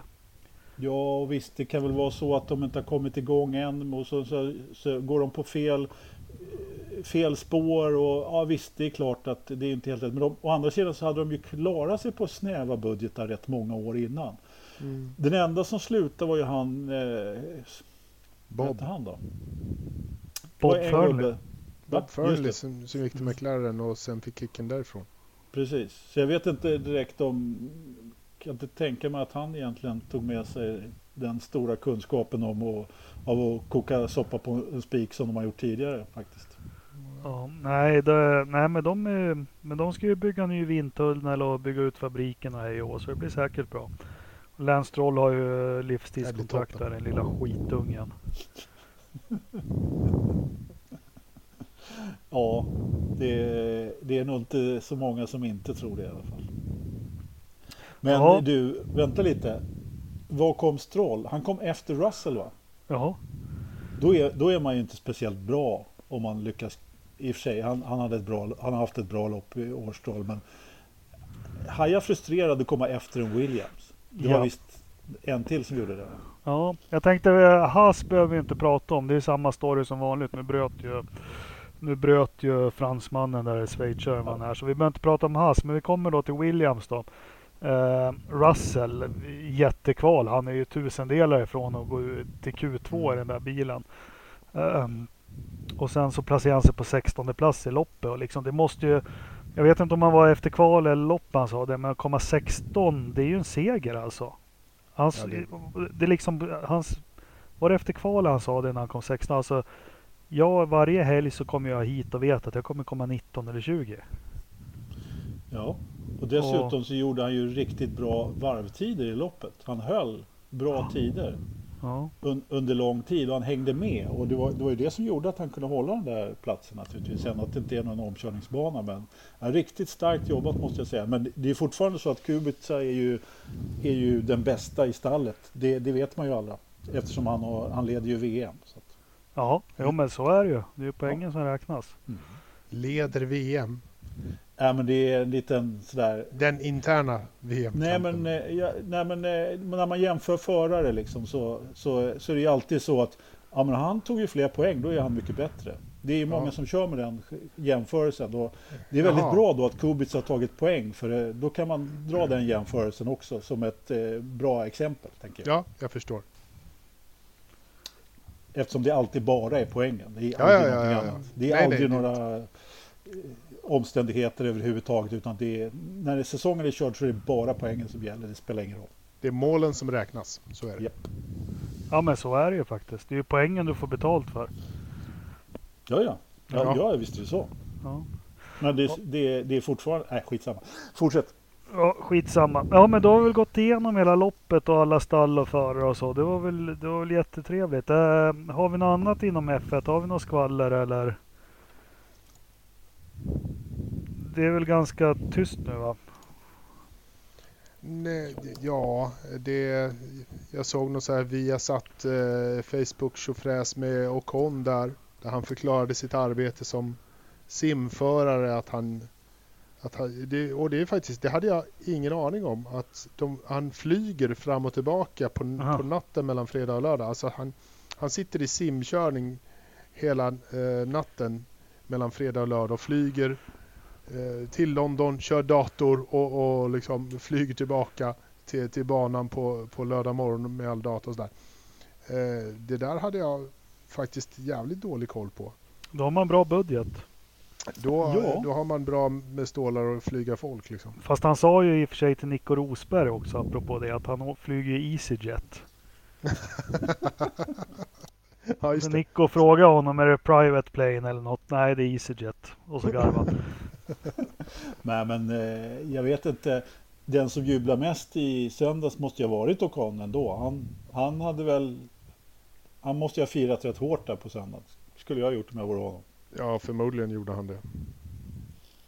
Ska inget, väl- anna, inget annat. Annars är väl rätt tyst på, på ryktesfronten och så. Det är väl... Alltså, jag måste säga det att det, jag tycker att det är oroväckande tyst. Jag menar, vid det här läget förra året så hade ju Helmut Marko sparkat, eh, eh, vad heter han då? Igen. Som jag glömde, Nya Zeeländaren. Eh, Kiwi. tre, ja, precis. Mm. Tre gånger och det hade liksom både det ena och det andra och det hade kommit både, både rykten både här och där. I år, jag vet inte om det är jag som inte hör någonting eller det, det har inte varit ett rykte om några förarbyten överhuvudtaget. Ingen sitter löst verkar det som. Ja, Gasly, är Förutom- den enda, Gasly är den enda som pratas om. Han och Bottas. Ja, Men det- det, pra, alltså, Bottas Men pratas det om, men, men det pratas inte på samma sätt om Gasly. Och, Nej. och jag menar, kolla, hasgubbarna pratas det ju lite om, men det är ingen substans alltså. Mm. Tycker jag. Jag vet inte. Nej, och vem... Ja, nej, men jag tänkte vi skulle ta lite silly sen då. Men det är jaha. Nej, men det är så jäkla svårt att veta. Den enda som man tycker är klockren som kan gå in det är ju Ocon. Han är ju tredje förare och hej och hå. Och, och står och lurar där i vassen hela tiden. Men sen det, det känns inte som någon är självklar sådär. Alltså det skulle vara nu då Mick i Jo, han Alfa kommer då. ju köra Alfa innan året är slut. Det känner jag mig ganska säker på. Nej, inte innan, jag tror inte innan året är slut. Men, Vad fan, han vann ju nu. Ja, Mm. Ja, priset, priset är en styrning i Alfa de sista två, tre loppen. Nej, Det det lopp- vet väl alla om du vinner ett lopp. Om du har Det vunnit lopp- ett lopp i GP2 och kört ett antal säsonger och vinner ett lopp, då blir det en styrning i vart då? I vart då? Caterham. Ja, ja, bra. Ja, Ja, men den var bra Anders. Caterham. Ja, du har rätt. De blir Caterham. Ja, Det är alldeles riktigt det är alldeles riktigt fel av oss. Nej, men jag tror, att, eh, jag tror inte att han kommer att köra i år, men eh, eh, jag tror att han behöver mogna lite. Alltså, den där, den där eh, vinsten, alltså nummer ett. Jag är ingen stor fan av att vända griden. Han tog en åttonde plats efter ganska medioker körning på lördagen. Han får pole position, gör i och för sig en bra start, håller hela loppet. De tampas lite bak, bakom honom. Men det var ju ingen klassisk F2-vinst. Det där hade ju fan Gasly fixat. Undrar om inte Giovinazzi hade fixat den där eh, segern till och med i F2. Alltså. Det, var, det var ingen stor körning. Ja, han var säker han, och så vidare. Han, eh, han, hade lite, han blev lite utmanad utav Masushita då. Men äh, vad fan. Han Fast behöver ändå, visa lite mer. Wikipedia du honom så står det en seger där. Det är så det är i all Ja, sport till slut. Det är inte någon jävel som har en aning om hur det såg ut. Nej, nej, absolut Nej, inte. han Det, är- visst är det så. Jag säger inte att det inte var bra gjort, för det var det definitivt. Han, Han, han nu har han vunnit ett mer lopp i GP2 än vad Gustav Ma- Malja har gjort. Ja, men Gustav Malja var aldrig i närheten. Vad kör han nu förresten? Ja, han kör väl någon Porsche någonstans. Ja, han Ja, kör någon sportvagn här eller där tror jag. Ja. Men, eh, nej, men, men eh, vad skulle jag säga? Alltså, det, Mick, det var inget dåligt lopp han gjorde, absolut inte. Och han pallar för trycket överhuvudtaget. Men alltså, han är inte den kvickaste i serien, det är han definitivt inte. Han kanske kan bli det, vad vet jag. Men eh, det, fi- det finns några som är lite vassare än honom i, i eh, årets F2-serie, helt klart. det Sen är, han är ju rookie. Så är Det han. man funderar f- fortfarande, det var ju som hände med hans F3-säsong förra året. För han var ju, han var ju faktiskt medioker fram till hösten. Mm. Vi får se. Det här var ju vändningen i F2 också va? Ja, ja, ja. Han kanske, han kanske kör hem resten. Men du Anders, nu har vi hunnit prata lite F2. Jag måste bara säga, jag såg ett F3-lopp här från Ungern. Var lite, jo, fan det var lite, helt plötsligt så bara dök det upp där när jag låg i, i soffan och försökte eh, knoppa in lite skönt där mitt på dagen. Men jävla fan, det är upplåsningar och bolmar ur däcken och jätte, ja, det var lite uppfriskande att se faktiskt. Ja men alla förare i det där fältet är ju inte Verstappen och Leclerc om vi säger så. Nej, men de, de satsar ju. Det är liksom... Ja. De tror det i alla fall. De, Ja. Precis, de tror, de, exakt, de, är- de är helt övertygade själva att de är det. Det är det som är det absolut bästa faktiskt. Och det händer ju lite, just, alltså på- just på Hungaroring så är det ju också sådär att där kan ju ett F3-lopp bli lite underhållande. Det, jag vet inte om jag tyckte att det var så jätteunderhållande ändå, men, äh, men det, det, det kan hända en del grejer, så är det ju. Ja, men det var ju först ettan, han ledde med tre sekunder och tvåan låg bakom. Sen var det ju trea till plats 22. De låg inom 10 sekunder. Ja, men det kan vara väldigt tätt, absolut. De ser jävligt är lättkörda ut de där. Det var det enda jag Ja. låg och tänkte på. Den där skulle jag nog klara av. Rotera i kurvorna. Ja. Ja, men de har- känns ju. Absolut, absolut. Nej, men det är ju några, några som ska bli kul att se framöver där i, i det där fältet, helt klart. Det, Vilka då? Kan du? Ja. Vad sa du? Kan du de som kan bli spännande att följa? Inte sådär rätt upp och ner. Vi har, men vi har ju två finländare då, varav den ena är eh, Niko Kari, som Mm. har sett bra ut ibland, men så fort han hamnar under press så tappar han ju allt. Känner vi igen det från någon annan förare? Finländare? Kanske. Som, kanske. Nej, men var det Heikki han som- Kovalainen eller? vad? Ja, precis. Men var det Nej, inte vi fick- Nico Kari som, som tappade, tappade styrningen förra året eller vad det var eller så? Han hade väl en bra körning och sen tappade han ehm, sin backning. Gjorde han inte det? Ja, ja precis. Eh, jag kan inte den storyn faktiskt, men eh, han, är, eh, han är ändå en talang sådär då. Och Mm. eh, he, helt klart. Och, eh, men, men sen så har vi en till då som heter Laxonen som, som eh, finländare. Om vi Vilket jävla namn. först. Vad hette han sa du? Dalman heter han. Lax? Ja, det blir Det är ungefär. Dalman på svenska. Jaha. Ja. Ja, men sen i alla fall så Det finns ju några, några som är lite Den här dansken är ju rätt kul också Christian Lundgård Han eh, tog ju en seger i helgen faktiskt Var det en välförtjänt seger eller var Ja det det en... tycker jag, han Ja. körde riktigt bra Körde skiten ur dem. Ja och han eh, var ju helt klart eh, värd den tyckte jag Den var riktigt bra Men du, vart är det våra svenskar kör F3 då? De här Joel och alla möjliga. Ja men de kör ju i eh? Eh, du tänker på Linus Lundqvist? Ja, Han, de kör ju i den konkurrerande F3-serien. Euroformula. Euroformula, ja precis. måste exakt. de ha två? Ja, alltså det blev ju så eftersom eh, de gjorde om GP3 då. Det här är ju liksom en hybrid mellan GP3 och F3 förra året. Eh, och då, just det, det var några stall som helt enkelt inte fick plats i eh, F3-fältet, vilket ju kan vara lite synd då. då men, eh, och han kör ju för Double R då, Linus där. Och de har ju Är inte det det. Räikkönen Robertson? Just det, precis.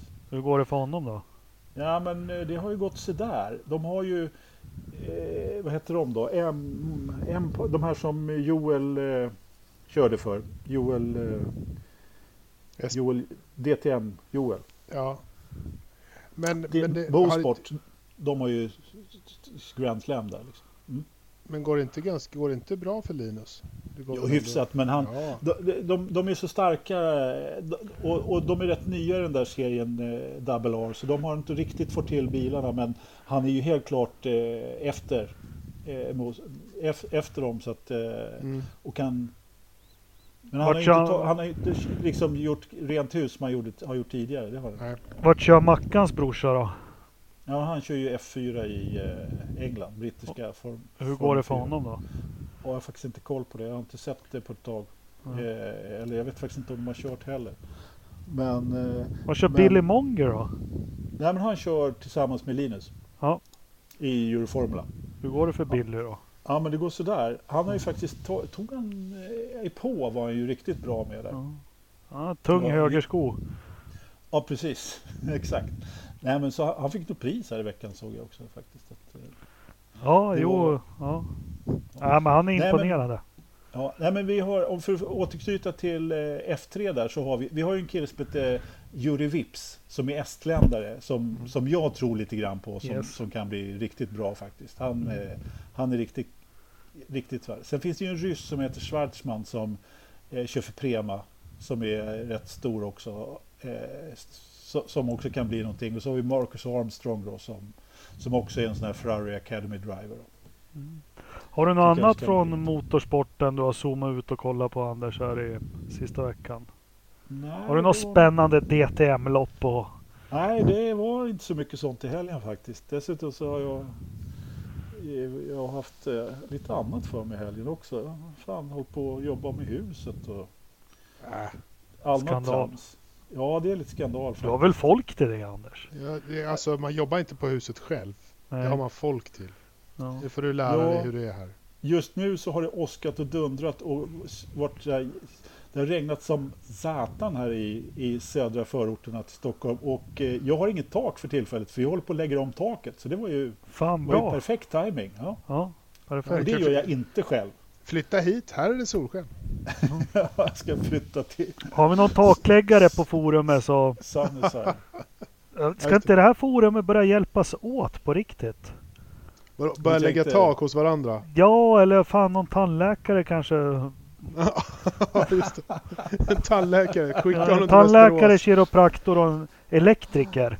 Ja, Det, det, då slutar det med att vi är osams allihopa. Ja, Nej, kan det ska vi inte bli. Herregud. Nej. Eh, Ridderstolpe. Gokart-SM. Nu är vi ju sist på pucken av den här, men eh, Ja, det är vi det. försöker ju följa Joel där lite extra. Ja, killen. Jo, men han gjorde väl bra ifrån sig. Det var, han eh, hade väl bra träningar och, och liksom låg konstant högt upp i, i prislistorna och sen lyckades han ju sopa hem en liten Ja. titel där också i slutet.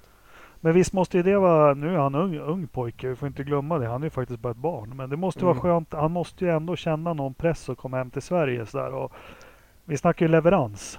Absolut. Absolut. Det var inte, egentligen så var det inte, eh, det var väl det som förväntades av honom skulle jag säga. Att han skulle komma hem och, och ta, ta titeln. Eh, och det är jag övertygad om att eh, även han kände. Frågan är väl liksom om man, när man var 11 år och man förstod att det bara skulle vara att köra hem det. Nej, Det kanske nej, inte nej.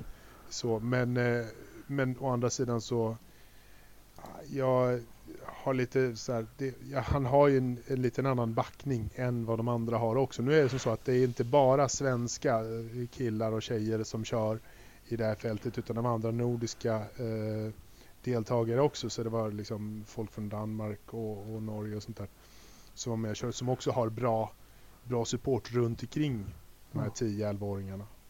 Mm. Ja, men, blir kul att... Men att han, att, han, att han skulle ta det var väl liksom det man önskade åtminstone.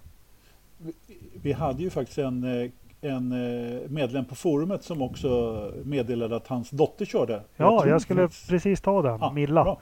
Milla, ja. Milla. Jag tror att det var i samma klass som eh, Joel också. Va? Ja. Ja, det, helt det, var, det, det gick väl lite sådär. Hon, de hade väl någon, någon olycklig krasch där. Så mm. hon, det, de körde sönder bilen. Jag tror inte det var så mycket hennes fel. Nej. Men hon, hon blev inblandad. Hon startade lite längre ner och då är det lite grann som eh, som ja, det jo. blir. Det är ett gytter. Ja, det, det är ett jävla getingbo. Så att, men, eh, men hon tror vi på. Det, hon kommer ju att, att komma igen på det där. Det är, absolut. Så henne ska vi också se till att, att följa lite närmare tycker jag. Ja, ja men det är John Sjöstrand. Mm. På, på vårt forum också. Han brukar skriva lite till mig uppdateringar. Så vi skulle försöka följa Milla lite också. För jag tycker, eh, nu ska vi inte vara någon Alltså jag skiter Men det är jättekul med en ung tjej som kör och, och tampas med killarna. Jag, alltså jag tycker det är... Jag, nu är jag inte PK eller någonting utan det är från mitt hjärta. Jag tycker det är superhäftigt. Och... Nej men det är klart att det är lite kul att ja. det är en tjej med och konkurrerar. Jag håller med dig helt. I och med att det är så mansdominerat eller så mycket pojkar som kör så är det alltid skoja om det är en, eh, om, om det är en tjej som dyker upp och kan köra lite. Vi har ju Alex Danielsson vars dotter kör lite gokart också. Jag vet, inte, jag vet inte hur gammal hon är och vilken klass hon kör men eh, jag har inte sett något eh, på det. Men det, det, det är kul att det är lite tjejer som mm. kommer och kör också faktiskt. Ja. Absolut. Sen, sen, har vi, John har ju haft en eh, äran att få träffa Damon Hill också. Och diskutera lite, lite gokart och racingsatsning med honom. tycker jag är jättehäftigt. Men du, då blir det en sån här snygg övergång. Nu har vi hållit på en timme här. Vi har ju, det börjar bli en populär punkt det här med, med lite lyssnarfrågor. Mm. Jag kan faktiskt börja med John där, för vi pratade i några avsnitt om hjälmar, vad vi tyckte om de olika förarnas hjälmar nu för tiden. Och då skriver oh, han faktiskt något som är tänkvärt, apropå det här med målade hjälmar. Orsak ett varför Milla har en målad hjälm är för att det ska kunna särskilja henne på banan. Om alla hade vita eller svarta hjälmar eh, så skulle det vara svårt att hålla koll på sin förare. Ja, så det är, det är också en grej och det vet jag. Absolut, men ser de inte väldigt lika ut? Måste vara, men ja, Jo. Ja, han skriver också sen till mig att det är jättesvårt som det är nu att se sin egen unge mm. på 200-300 meters håll. Det var väl därför Senna, eller Hamilton tog en gul hjälm. Det var ju för att hans pappa skulle kunna se honom. Ja, men det kommer jag ihåg. Ja. Ja. Um, så det, det var lite från, från John och Milla där. Sen uh, ska vi gå in och ska vi ta alla frågor upp och ner. Kör. Uh, ja. Är du med Ridderstolpe? Så om du har fått Allt. en fråga. Du, det, ja, det piper iväg med de här frågorna. Eh, Mikael George, eller Georg Nilsson frågar när är Engelmarks kvarting tillbaka? Och Thomas Karlberg frågar samma sak. Jag trodde inte den var omtyckt så därför har jag slutat med den. Men den... Ja, det var bara vi i podden som inte gillade den. Varför Jaha. det blir så mycket fokus på Engelmark. Så att... ja. Ja. vi får väl se, men jag har faktiskt några inspelade ligger som man kan skicka med någon gång. Men eh, mm. jag gör dem jättegärna igen. Men hjälp mig med lite ämnen bara.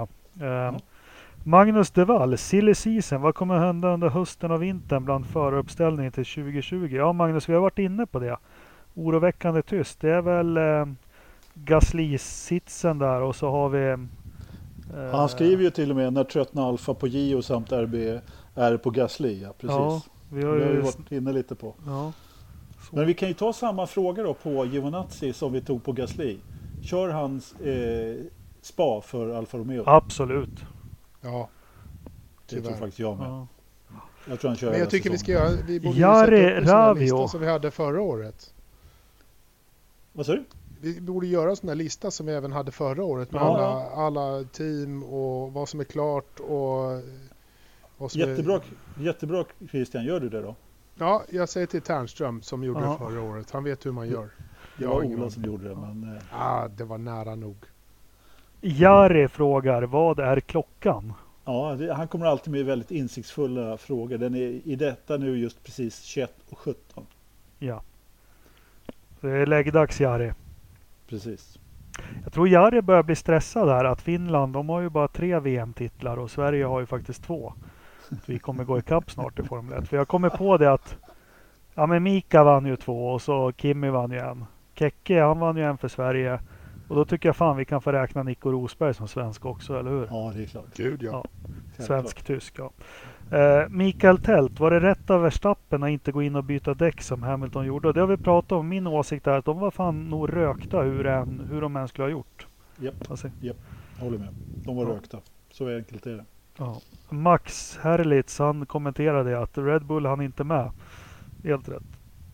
Uh, Mikael Tält säger, jag tror att om han skulle ha gått in tio varv efter Hamilton och gjort samma sak som Hamilton så hade han tagit honom i slutet. Tror Nej, inte jag, Micke Tält. inte jag heller. Nej. Han hade haft tillräckligt bra däck. Problemet var ju att det, det stora grejen var ju här att Verstappens däck gick av så mycket som de och i och med att Hamilton pressade honom. Så att, ja. Jocke Stegemajor Persson, Jocke Persson. Mm. När under inspelningen kickar fyllan in? Ja, men vi har inte, vi har ju inte Blomman med oss idag. Nej, precis. Anders Blomqvist är inte med idag. Så. Nej, vi men eh, fan, vi, vi hade ju en fyllepodd för ett år sedan. Det kanske är dags snart igen. Ja, för fan. Det, det, Vi det ska väl börja göra som de här stora, en livepodd kanske? Ja, kanske det. Hyra cirkus. Alltså, jag, jag, jag Ja. satt i och för sig... Ja, hyra cirkus. Får man fri öl då? Ja. Globen för fan. Annexet men, till Globen. Alltså till och med Ridderstolpe kör ju alkoholfritt idag så då kan ni ju tänka er själva. Eh, själv kör jag ju påskmust som vanligt då, då och det blir man inte så jättekaxig av. Men nu är ju semestern slut men eh, man vet aldrig, det kan ju bli någonting.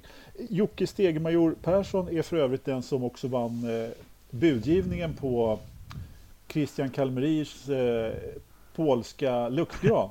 Är det sant? Wunderbaumen? Nej. Vad stannar det på då? Eh, jag kommer inte ihåg riktigt men det var, det var nog den fantastiska blå, jag tror att det var 100 spänn. Grattis Så att Jocke. Ja, så de ska träffas och göra upp den där affären sen med sina eh, mopeder. Max frågar, och det här tänkte jag ta med dig Ridderstolpe, för här har det varit tyst. Vad händer Ja. med Rich Energy? Eh, jag har bara ett inspel. Jag såg intervjun med eh, Günther. Det stod ingen Rich på hans kläder, men det står Men på, på bilarna bilen står det ju fortfarande. Jag är, för, Va? jag är förvånad över att det gör det fortfarande. Har du Ja, någon väldigt. eh, info? Nej, Som majoritetsägare i det bolaget Ridderstolpe så... Ja, så har jag ju munkavle på mig så jag får inte säga någonting. Eh, Däremot Lightning Volt eh, går ju som tåget. Där kommer vi snart ut med en global satsning. Vi kommer att ha en marknadsföring som slår alla med häpnad. Coolt. Så att Lightning Volt är, är, är där jag kan prata för numera. Ja, men det är jäkligt tyst där. Det är också... Ja, Ja, vi får se det. vad som händer. Men nu har de väl tid att måla om bilarna i hast då. Det är väl kanske där. Ja, det är väl det de gör nu. Ja. Mikael Wester, ingen fråga direkt. Vi bara säger att ni gör ett fantastiskt jobb och det är en fröjd att lyssna på er. Gud vad kul. Tack så mycket Bäst Mikael. fråga hittills. Ja, det är Bäst fler fråga. sådana frågor. Det är lite eh, som Indycar Sweden sådär. Man får inte ställa frågor. Eller vad, vad heter den? den? Indycar F1 Sweden. Sweden. Ja. Ja, Sweden. eh, såna. Sweden. ja, men tack Mikael. Mikael Tält undrar, var är Christian H Ridderstolpe? ja, det kan man fan undra. Ja. Ja. Ja, han sitter med sin konstsamling här nu i, Ja. i, i östra han flygeln i huset. Ja. Han han undrar nog eftersom eh, du knippte bilden in eftersom Ridderstolpe han var ju lite så här sen. Nej, men han är ju GDPR-ad. Ridderstolpe får inte lägga Jag är- ut bild. Jag är, jag är bett om att bli raderad. Niklas Malmer, det kom ju fram superintressant info förra podden om Ternström och Nomads. Innebär detta att Ternström träffat Johnny Thunder vid inspelning av Beyond the Valley of the Dolls? Berätta, berätt, berätta gärna detalj, detaljerat och länge. Det är något de flesta lyssnare vill höra om. Och då kan jag bara säga så att eh, ja, jag skulle jättegärna att vi, vi kan ägna 20 minuter åt en podd åt det. Men Ternström sa för en veck, två veckor sedan att jag kan inte spela in podd förrän den 58. Precis. Och det är ju jag- idag. Och nu kan han tydligen inte spela in på ett halvår igen. Nej. För han skulle Så städa sitt hus eller vad det var. Nej, men han är med snart. Men vi lägger den, Niklas, vi tar det som punkt. Han får berätta. Johnny Ja. Fander skulle jag också vilja träffa. Det låter som en sån här porrfilms... Jag Alter skulle inte vilja träffa Johnny Ter- Han reste ju i folkparkerna och ja, herregud. Ja. Vilken snubbe. Bobby Ja, ja. Sandberg. Var han bättre än Johnny Bode? Är det samma skola? Eh, Styrman samma- Janssons vet. samma skola fast ändå inte. Eh, Har du hört men, den låten Amsterdam Marie? Eh, jag är inte så... Ja, det har jag. Men Amsterdam Marie, Amsterdam Marie. Jonny Bode, ja, honom ska ni läsa på. Bobby Sandberg, när blir Verstappen världsmästare? Ridderstolpe, den får du ta. 2021. Behöver han byta stall för att bli det? Nej. Lars Eriksson, varför har inte, den här var ju kul. Varför har inte Red Bull ett team från varje land? Röd tjur, Roter Stier, Teruna Rouge, Punanen Härke. Det var skitbra Lars. Ring Messerschmischer, eller vad heter han? Meschers... Ma- Matesic. Ja. Ja, riktigt bra. Ja, Bobby tycker att Mackan skulle köra försteföre röd tjur då. Jag tyckte den var bra. Eh, Tommy Törnqvist. Är det rätt eller fel att gå till ett nytt reglemente då fler team närmat sig mittfältet samt Red Bull går allt närmare? Med tanke på hur historiskt sett så brukar det desto äldre reglementen jämna ut kraftförhållanden mellan teamen. Ja Tommy, det här har jag funderat jättemycket på. Jag tror vi pratade om det i någon podd. Att, alltså varför måste man byta reglemente nu? Varför? Ja, alltså jag är helt och hållet med på hans resonemang. Därför jag skulle också gärna se den här typen utav, alltså ju längre in i ett reglemente, ju mer, eh, ju närmare kommer fälten som är, eller fältet, eh, stallen som är långt bak. De kommer mer och mer ikapp, för det finns inte lika mycket tid att göra i toppen. Så att, ja, jag vet inte. Jag har inget svar på frågan. Jag, jag skulle gärna se det här reglementet ett tag till faktiskt. Men de är ju lite, lite skitnödiga och vill göra en show och fixa omkörningar och ta bort det här med ground effect. Men jag tror att vi kommer få se dominans av det stallet som varför inte Red Bull till exempel med Verstappen som världsmästare. Det kan ju bli så att han blir världsmästare fyra år, år, år i rad här med, med början 2021. Det är Re- inte helt omöjligt. Vad tycker du Ridderstolpe? Jag tror att för en gångs skull är det helt rätt att göra om reglementet just nu. För att eh, det har varit alldeles för enahanda de, de senaste åren och eh, det har bara varit de stora teamen.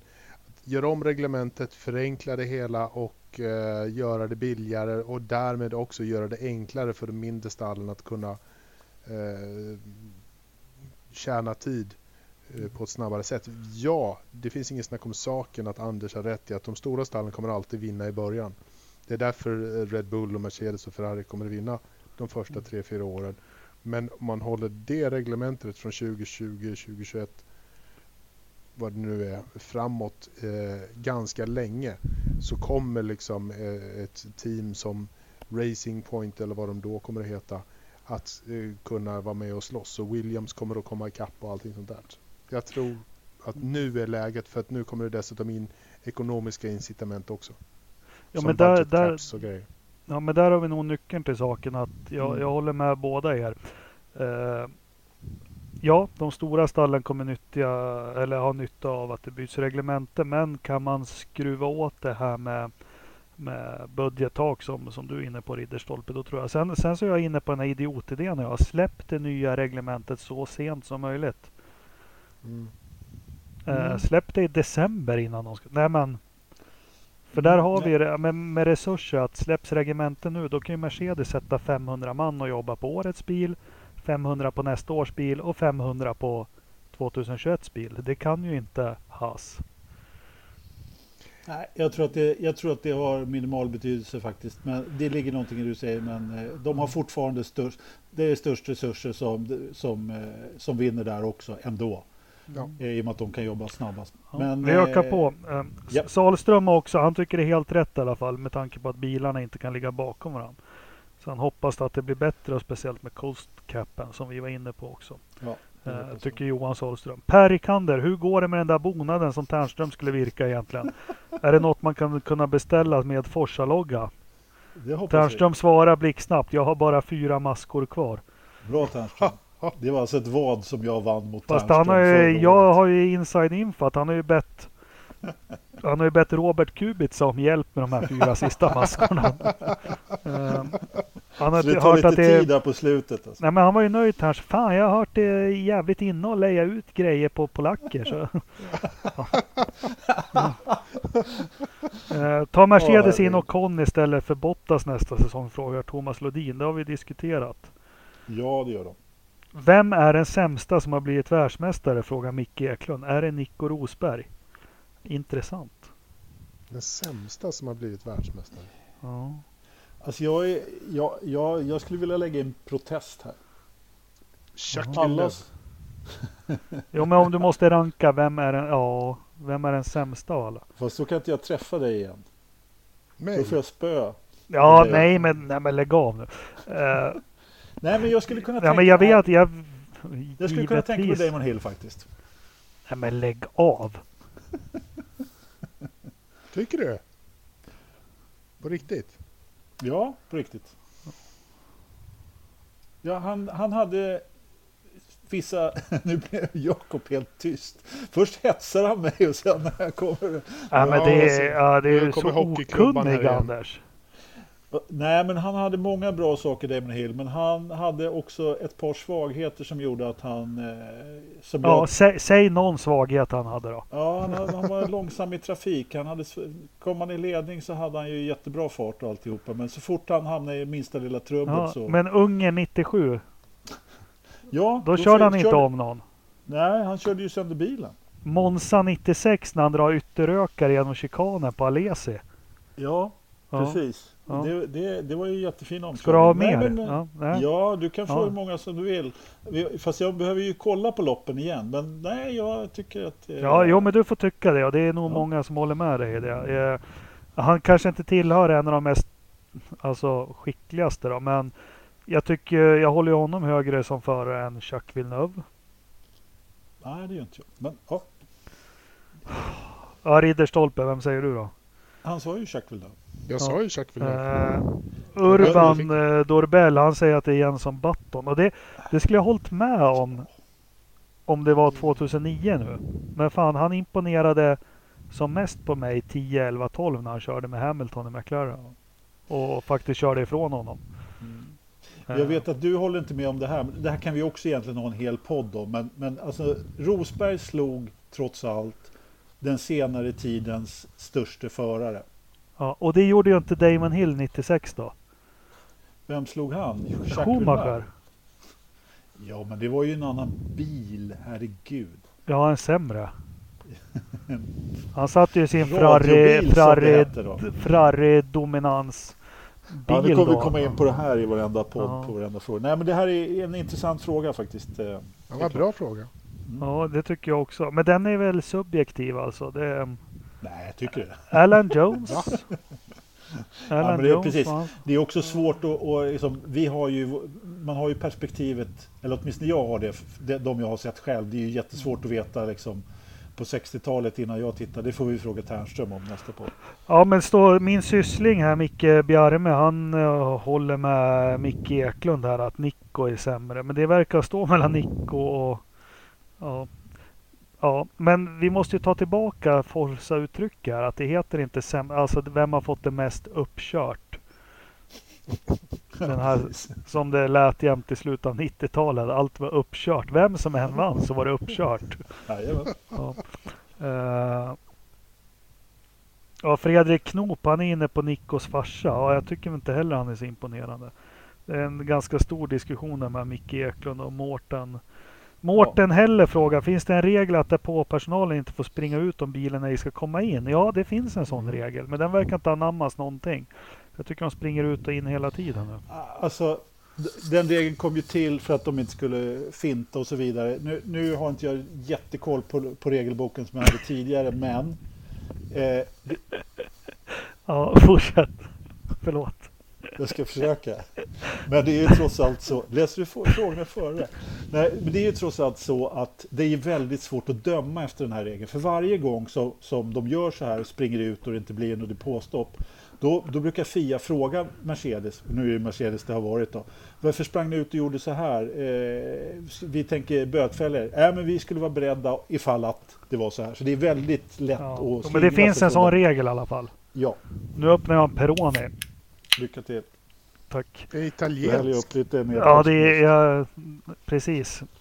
Italiano. Eh, fan, Olof Laneryd, han, är, han går ju från klarhet till klarhet med sina. Om Hollywood ska göra en spelfilm om dagens startfält, vem skulle spela vem? Det är Ternström, han, är, han orkar inte spela in podd, men han svarar kvickt där och han skriver som svar då, Ben Affleck skulle spela alla utom Hamilton. Den rollen är vikt åt Denzel. Ja, klockrent. Ve- Men ja. Sly Stallone, vem kör han då? Carlos Ja. Sainz. Carlos Ja. Sainz, ja med håret. Eller, Ja. eller Stroll med håret. Ja, Stroll blir, det är Sylvester, det är Stroll. Ja, det är det ju. Ja, Jag känner att jag måste fundera på det här lite faktiskt. Brad Pitt spelar ju Hulkenberg. Um, Vem spelar Toto då? ja. Schwarzenegger. Ja, Arnold. Ja, Ja, ja, den är precis. klockren. Där har du. Vem fan? Nicky Lauda? Ja, nej. Han är inte med oss längre. Det var också en rolig fråga. Den kan, tycker jag vi kan diskutera i forumet. Har vi någon sån här klockren förutom Denzel? Ja. ja. Eh, Will Smith? Ja, kanske det. Han är ju F1-fan. Där- När han är på tävlingarna brukar vi filma honom mer än att filma loppet dessutom. Så. att- Eh, Olof Laneryd igen. När kommer nya tävlingar på podden? Ja, men det kanske är dags för det. Har vi någon som vill sponsra med något kul så kör vi en ny tävling. Ja, Min, min jävla privatekonomi har ju gått i ebb sen de här tävlingarna. Jag har ju köpt allt möjligt och lottat Men- ut. Men du, eh, du kanske skulle ta svaret förresten på det, den som vi aldrig har fått svaret Ja, men den på. är inte Jag- klar än. Den, den får hänga. Och den ligger kvar. Den ligger här i mitt garage. Priset till den.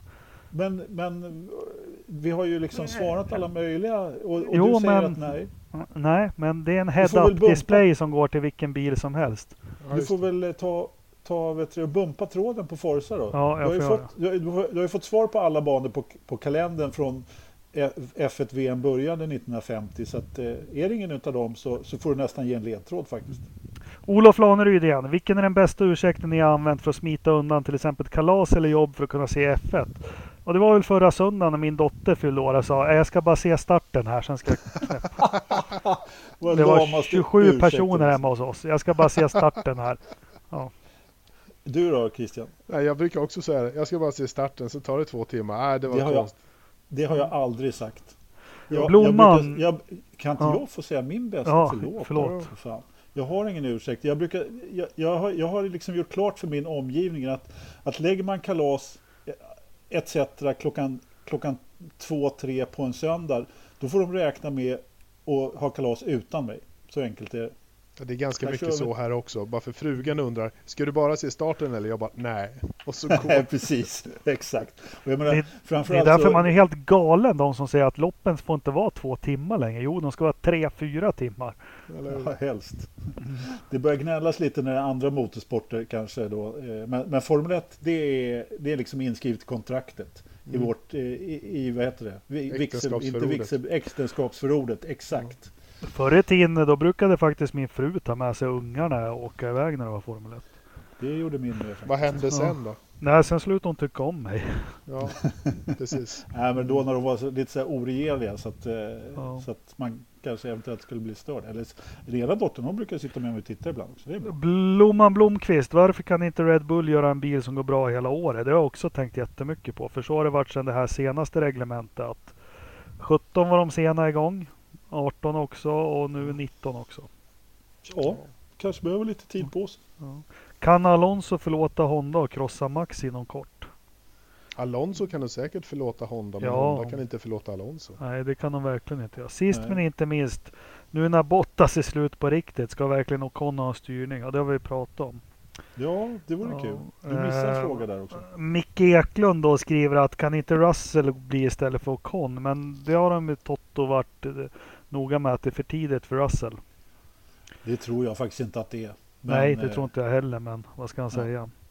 Mikael Björkqvist, alltid lika Hörru. uppfriskande att lyssna på er. Ja, tack. Du missade en Tack. fråga där. Tord Ringehall undrar när Vettel slutar. Ja, när slutar Fett? Ja, men det får ju Ternström svara på. Han säger ju alltid bara i år. Ja, Han kör När säsongen. säsongen är ut. slut. Ja. Nej, jag tror han fortsätter ett tag till faktiskt. jag tror han slutar efter sitt sista lopp. Ja, det tror jag också. Efter mål. Ja, men vi tar Björkqvist igen och Mikael. Alltid lika uppfriskande att lyssna på er. Ja, tack. Tack. Ja, Ja. men det, det värmer lite. Det är kul. Ja, det Måns Nordell. Det är mycket nya namn som frågar här. Det tycker jag också är skitkul. Måns Nordell. När kastar Alfa Ferrari Gio till Lejonen? Det gör de aldrig, säger jag. Ja, det var vi ju inne på också. Alltså, jag, jag, hade, jag kastar ju Giovinazzi till Lejonen redan nu, men eh, det, det verkar som att vi får vänta på det faktiskt. Det är förvånande att de har sånt tålamod med honom. Det är ett jul. Det blir julskinka av honom. Julskick. Porchetta. Anders Olsson. Varför hatar man Alonso och Hamilton plus Eriksson? Eh, Man hatar inte Alonso och Hamilton. Ha, Alonso eh, tyckte jag väldigt bra om. Hamilton är, är, är en fantastisk förare som man inte kan klaga på förarmässigt men, men liksom eh, personlighetsmässigt så är han så jävla dryg och, och gnällig och, och sådär så det är väldigt svårt att stå ut med det efter ett tag.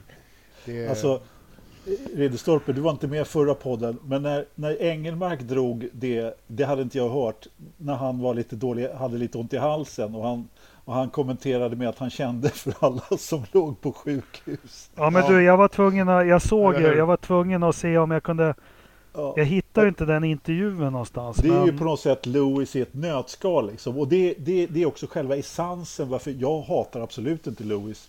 Inte Alonso heller för den delen och inte Eriksson heller. Men det är på något sätt e- essensen av vad jag ogillar skarpt med Hamilton. Och jag ogillar verkligen Hamilton skarpt för just det här sättet som han är. Men lika mycket så tycker jag att han är en fantastisk förare. Mm. Jo, men jag hittade i alla fall. Han har till och med skrivit på sitt Instagram efter. No matter how many days and years you go by, no matter how many lessons learned, there will always be the one new one to face. Uh, ba, ba, ba, ba, Ja, um, ja, det really var- does highlight just how precious health is. Uh, but like so many people who are ill, hospitalized, and going through a tough time that I have, had the honor of me. Ja, men alltså. nej, Ja, men han, snacka- han, han, hade, han Här var kan vi lite... snacka mancold liksom. Ja, jo, men... vad fan. Fan tacka vet jag Mansell. Han sa i alla fall fan jag bröt nacken och jag körde lopp efter. Ja, Sen låg jag på intensiven i Japan. De bara dog bredvid Ja. mig hela tiden. Så, ja, ja, nej, men, nej men Hamilton, jag måste vara inne på det. Jag, jag hade ju skitsvårt för honom. 07, 08, 09, 10. Men nu börjar jag liksom ducka för att han är ju... Han är ju ser jag bara bort från hans, alltså som han körde här nu. Om man bara tar bort eh, hur han snackar med Stalle i radion och bara tittar på hans körning. Mm. Alltså han är ju, han är ju fantastisk. Men han, Han är, levererar han är en vedervärdig människa. Jag bara hoppas att han, att han eh, hittar rätt och blir sig själv. Ja, Vem man, alltså för det är så mycket. Först försökte han vara den här, ett Mm. tag försökte han vara den här Senna, lite lågmäld och mystisk. Så funkar inte det. Nu är det God bless och eh, lessons learned och, och allting. Men fan var bara dig själv pojk. Han kanske inte har någon personlighet stackarn. Han måste ju Nej men han har väl aldrig fått haft det. Han hamnade ju i Rons klor när han var 11 år. Mm. Ja, Bara klipp håret för fan. Klipp håret och, och men uppenbarligen fick de till en sjujävla Formel 1-förare. ja, ja han, är, han är fantastisk. Eh, Alonso har jag, eh, honom börjar jag gilla ordentligt. Jag har aldrig tyckt illa om honom, tvärtom. Ja, det finns något hos Alonso. En jävla skön egoism och vinnarskalle. Och vem, vem, vilken podd var det jag... Var det, vad heter han, Palmer? Joylan Ja, Palmer. men, ja, var det han? Ja, men det var någon podden när jag lyssnade på vad som särskiljer liksom Formel 1-förare från Alonso, Hamilton, Schumacher. Och det är det här att varje varv, hela tiden. Nej, nej, det var han. Ö. Eh, Alex Wurz var det. Wurz. Mm. Korven? Ja, dryga jäveln. Han är ju vedervärdig. Men det var intressant att lyssna. För han hjälpte ju Alonso in. Ja, men han hjälpte Alonso in i Toyota. Har ni lyssnat på den podden? Nej. Han hjälpte in Alonso i Toyota sportvagnssatsning och sa att han hade det inte lätt. Och helt plötsligt köra en sån bil, fyrhjulsdrift och, och precis allting och lånsteg. Alltså han hade det skitjobbigt. Men eh, som han sa, det som skiljer mig som kom på pallen mot Alonso och Schumacher och de här, det är att hur de ger järnet varje varv, hela tiden, Mm. vad det än är. Och är jäkligt självkritiska också internt. Ja, jag skulle gärna vilja se Alonso ta ett, ett, ett stort steg i sin karriär så han får göra lite nytta här i världen. Och det är som eh, Farkas Farka sa här när han var gäst i podden. Han, han ska köra Dakar den killen. Jag skulle verkligen vilja se honom göra den typen av eh, tävling. Nu kör de ju tyvärr Dakar i Saudiarabien i år så att eh, det blir väl bara sanddyner då. Så jag vet inte hur det kommer att se ut. Men eh, alltså kolla Carlos Sainz, vilka Pappa Sainz, vilka hjältelopp han har gjort där. Alltså, det, är, en riktig utmaning. Det skulle vara kul att se om göra. M- Men eh, ja, ja, ja, jo, nej, Ja. jag skiter väl i om han kör det eller inte om jag ska vara ärlig. Det vet jag väl att du gör, men jag skulle tycka det var kul. Ja, nej men. Alonso är lite hjälte. Eriksson, nej han, men honom har jag aldrig hatat. Han har ju hamnat helt snett i Sverige. Han, han skulle ju kunna varit alla småkillars och i racing intresserades hjälte. Men det är, jag funderar ofta för det är, man har en liten negativ attityd mot honom. Men det, det känns aldrig som han har slagits för att hamna där han är. Nej, Kan det vara det? Vi i Sverige, svenskar gillar ju det här eh, underdogs, eller vad heter Ja. det? Ja, slå Mm. underläge och komma från Ja. ingenstans och, och vinna och sånt. Men eh, ja, jag hatar inte Marcus på något vis. Nej. Ja. Det är inte många andra som gör heller. Då var det slut på frågor hörni. Det var Det bra. var många den här, börjar pipa iväg. Ja, Det börjar definitivt pipa iväg. Skoj. Eh, Och nästa helg är det inget lopp va? nej, det är inte. Det ska vi är- också ta en paus då kanske? Ja, ja vi, vi, vi får väl fundera på det i alla fall. Ja, Jag vet inte riktigt. Vi, får- vi får väl snacka ihop oss. ja. Eh, om, om vi kommer på någonting att prata om. Någonting att prata om har vi säkert. Men ja men det är om ju- vi får med Ternström. Han kan berätta om han har träffat. Just det, Johnny Tanders. Det är Johnny, Johnny ja. Tanders nästa vecka i så fall. Ja. Sen är det väl en ja. vecka till och sen är det väl eh, The Tricky Triangle. ja, just det. Ja. Pocono. Poker. Verstappen inte- då? Det är inte helt uppehåll. Veckans Verstappen. Ja, Veckans Verstappen är... Jag vet inte, jag skulle välja på, jag skulle eh, vi- vilja vända på det bara för alltså faktiskt, jag vill ge Mercedes eh, strategidepå sån jävla cred för att göra det depåstoppet. så jag skiter i veckans Verstappen, så jag ger veckans Hamilton eh, keps till eh, Mercedes depå, väggen där. Sjukt bra eh, agerat. Bra. ja. Lövström? Jag gillar ju att racka ner på folk så att jag ska nog försöka ge en förstappen den här gången också. Jag tror att det får bli... Eh... Jag hade ju faktiskt tänkt igenom det här och nu, nu är det som vanligt eh, helt tomt. Men, eh, nej, men det får bli... Eh, alltså, är det någon som har kört till sig en förstappen under lång och trogen tjänst så är det Perez.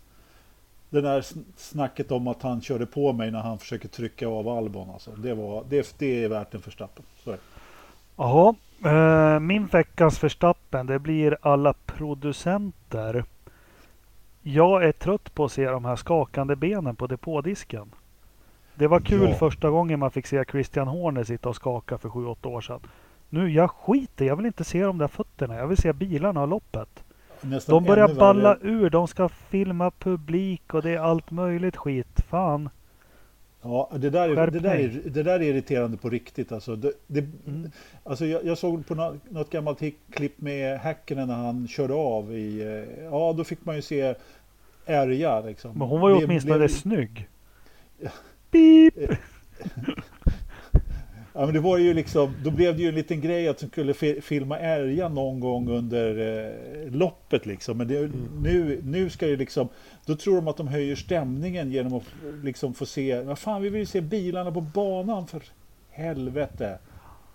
De kan väl filma eh, ett, eh, Toto en gång när han dämmer näven i, i bordet. Ja men det är kul med den här foten som ska skaka. Ja. Det, ja Den här med. brandade gympadojan som de har. Och, nej men alltså jag börjar bli riktigt störd på det. Jag med. Ja, Kommer ni inte ihåg när det var Georgie Hill TV? Damon Hills fru. Fan vad vacker hon var. Okej, nej. Ja, Jaså? ja, Nej. hon, ja hon var... Ja, det är ja, du ja, som jag kommer ihåg det. Ja det är klart jag kommer ihåg det. Kommer ihåg när han bröt 93 på Silverstone när de filmar in i garaget och hon bara utbrister. Ja. Oh no! Ja, nej men eh, kan de bara koncentrera sig på att filma. Sen så är jag också trött på det här. Det har vi varit inne på förut. Det här måste de också göra något för showen. För det, och det tänker jag, Indycar blir jag illamående och yr i huvudet. För de fladdrar ju fram och tillbaka och, och hela tiden. Men eftersom den serien har inga sponsorer knappt. Ja, Eh, jag tänker på att de, eh, ditt, ditt vanliga att de filmar mycket reklamskyltar. Ja, ja. och det- jag, jag håller med om det. Ta, ta den här helikoptern som låg i slutet på rakan i Ungern hela tiden. Och så zoomar den ut. Det enda du ser det är liksom det är för att se hela banan med Pirelli och Heineken-skyltar och allting. Ja. Och så kommer en liten bil där. Och så liksom till och med min dotter säger ibland när hon kommer och tittar. För hon, min dotter, det är jättekul. Hon frågar är det Felix som kör? Är det Felix som kör? Och hon bara pappa det där ser inte ut att gå något fort. De kör jättesakta. Ja men det är för att de filmar ju Heineken-skylten. Ja, precis. Ja. Ja, ja, är eh, bra. Fan 1.35, det piper iväg. Ja, det. Eh, Lövström du- ska upp och jobba imorgon. Precis. Har du pipit iväg i, eh, i Grövelsjön? Ja. Ja du, det har det verkligen gjort. Det är 12,5 ute. Det är fallande regn. Fallande Kommer vara regn. så i oändligt länge också. Jag tror faktiskt att det vore, rätt, det vore faktiskt en sensation om regnet inte föll. Om Ja. regnet istället åkte uppåt. Tror du inte det? Ja, jo det har du rätt. Eh, Då ska vi se, 38. Han har nyss duschat här nu. För, nej, han duschade... Jo, han har fan, fan duschat rejält här 24 juli. För då var det fuktigt inne. Det är torrare inne än ute och det är 12,5 grader ute. Det har varit 9,3 som lägst idag. Oh, då är det inte så varmt i datorförrådet tror jag. Jag tror att det är typ 18. Ridderstolpen 20 20,7. 25,6. Oh, Jesus. Och vet ni, vad det, vet ni vad det värsta är? Som lägst idag så har det varit 23,3. Vi har inte sett de här siffrorna någon gång. Nej, så här högt. Så här, så, alltså om man tittar genomsnittet så. Ja, det, här är, alltså det här det börjar är- bli Börjar bli överhettat. Ja, det är lite farligt det här tror jag. Han får ju kolla över kylningen på den där. Ja, helt klart. Ja, Nu- vi, skick, nu vi vi skickar bli upp Ternström. Oroliga här igen. Ja, Har inte Ternström jobbat med IT? Han har jobbat med allt. Ja, Han är målare dessutom också så att vad fan. Det ja, det är bra. om någon Jag tror, behöver. inte det, jag tror inte det hjälper att skicka upp Ternström för att han har varit IT-konsult en gång på 30-talet. Åt Ernst och Young. Ja, precis. Ja, Ah, herregud. Hör Mm. du Engelmark, har Mm. du fry, fryst eller lever du? Nej, jag lever. Ja, fan vad bra. Du Jag ska skjuta in. Jag har lite nya stickor här. Jag ska gå ut och skjuta in. Jaha, det var därför du började vifta med klubborna. Ja, fan vad sugen jag. Jag sköt in den här i fredags. Jag, var, jag spelade hockeymatch i fredags. Så jag har inte kunnat... Lördag, söndag så var jag rätt orörlig. Ja, jag förstår. Ja. Det har ont överallt. Ja, skoja inte. Men fan vad bra jag var. Såklart. Ja, men på något vis så... Jag spelar mer Maltzer. moget nu. Det är, liksom, det är lite som när Lauda gjorde comeback på 80-talet. Inte så här Maltzer. blixtrande snabb utan mer moget tänkande. Och, Var det lite mer Maltsev slängde i väggen eller var det lite mer som eh, Krutov i eh, Östersund? ja, Krotov har jag väl lite samma kroppshydda som Okej. nu för tiden. Men jag, jag lyssnade på en spännande podd idag från några andra eh, människor och de pratade om någonting som kallas för eh, the Dunning-Kruger eh, effekt. Det tror jag att eh, ni ska ta och googla upp lite. Menar du hockeyspelaren Kryger eller han som lekte med tändstickor? Eh, du, nej, eh, the Dunning-Kruger effekt är någonting helt annat. Jag känner till den effekten. Vänta, hur Ja. stavar man då? Du, Det handlar- googla fram det en annan gång. Nu säger vi hej Ja, då så att jag Nu- kan börja mixa det här, det här. Vi slutar podden med att eh, folk får googla lite på Dunning-Kruger effekt och så tar vi tack och godnatt. Kognitiv. Jaha. Den är...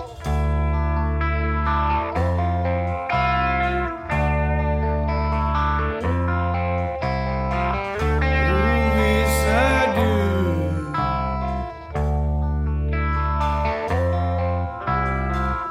Ängslan förtvivlan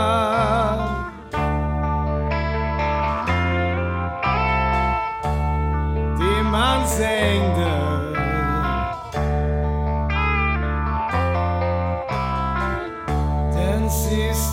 Babylon.